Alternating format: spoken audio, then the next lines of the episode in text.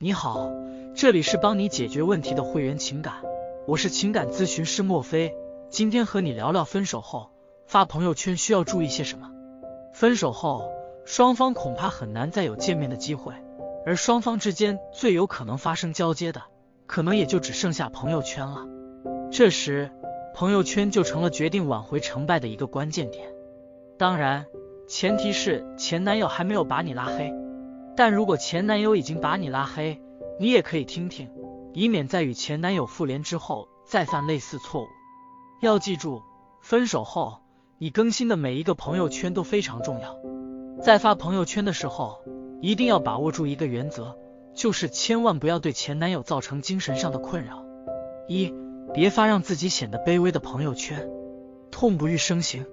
比如说，我以为我不会悲伤，原来只是我的伪装。时间不是让人不痛，也不是让人忘记痛，而是让人习惯痛。质问型，比如是不是我的心太勇敢，所以舍得让你一伤再伤？憧憬来生型，比如下辈子我要做你的一颗牙，至少我难受，你也会疼。发这种朋友圈的心态，一方面是为了表达当前的心情，更希望的可能是听到前男友的一句关心。但恐怕绝大多数都会以失望告终。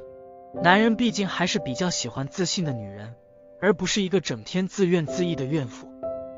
爱到深处是卑微。张爱玲对胡兰成的爱令人感叹。她曾说过这样一句话：当一个女子爱上一个男子，就会变得很低很低，低到尘埃里去。没错，爱一个人，甚至爱到卑微本身是没有错的。但是卑微并不等于低贱。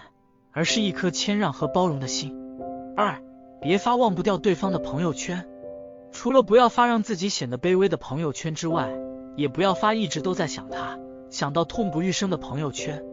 比如，又是一夜未眠，因为想你，一想到你就睡不着，一梦到你就不愿意醒。这种话在两人恋爱时说出来，自然是表达感情的一种方式；而在分手之后再说这样的话。却会成为贬低自己的一种表现。你不要忘了，你们已经分手了，这些话再说出来就变了味道。对于前男友来讲，这些话还会成为他的一种负担。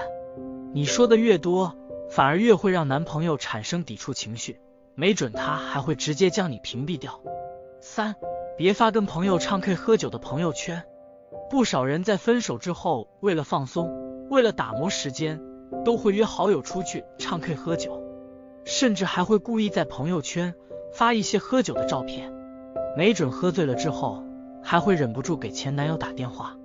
然而，没有几个男人会喜欢自己的女人经常去喝酒。你们谈恋爱的时候，男朋友可能根本就不会同意你去这些场合，但是这时候你希望发这些朋友圈引起前男友的注意，根本不会达到你想要的结果。即使他还没睡，看到了你这条动态，大概率是不会打来电话来关心你。理由很简单，你们已经分手了，他再也没有义务去管你。你这样做反而会适得其反。而如果你经常去买醉，还发朋友圈来晒，反而会让他厌烦，因为这会让他觉得你可能根本就是一个行为不检点的女人。四，别发跟其他男人的亲密自拍照。一些女孩在分手之后。会特意在朋友圈发一些自己和其他男人的亲密合照，主要的目的可能就是为了气一气前男友，仿佛在说：“你以为你不要我，我就没人了，看见没？大把男人来追我。”同时，也是为了刺激前男友，让他来主动来找自己，跟自己说复合之类的话。这种做法其实是非常不值得提倡的，因为前男友看到这些之后。很可能根本就不知道你的心思所在，甚至还有可能会弄巧成拙。本来前男友还对你有些念念不忘，但是看到这些合照之后，他很有可能会认为你是个随意的女孩，这样以后你在他心中的分数会直线下降。分手固然会让你非常痛苦，但长时间发以上这些朋友圈内容的话，不仅不会让前男友对你进行言语上的关心。反而更加会让他觉得你不值得珍惜，更何况你的朋友圈里面一定会有他的一些朋友。如果你一直发这样的朋友圈，影响到他的朋友们对你的印象的话，就更加得不偿失了。其实，大多数恋人在分手之后，无论出于什么原因，男方或多或少都会对女方有一些怜惜之情。毕竟你们曾经深爱过彼此，人非草木，孰能无情？对方自然也会记得你的好。所以，如果你想挽回这段感情，发朋友圈必须要谨慎。你想要表达心里还放不下他，也一定要用好的方法，把握好一个度，以免磨灭掉他对你还残存的一点怜惜之情。技巧只不过是帮助你明白原因，明确执行方向。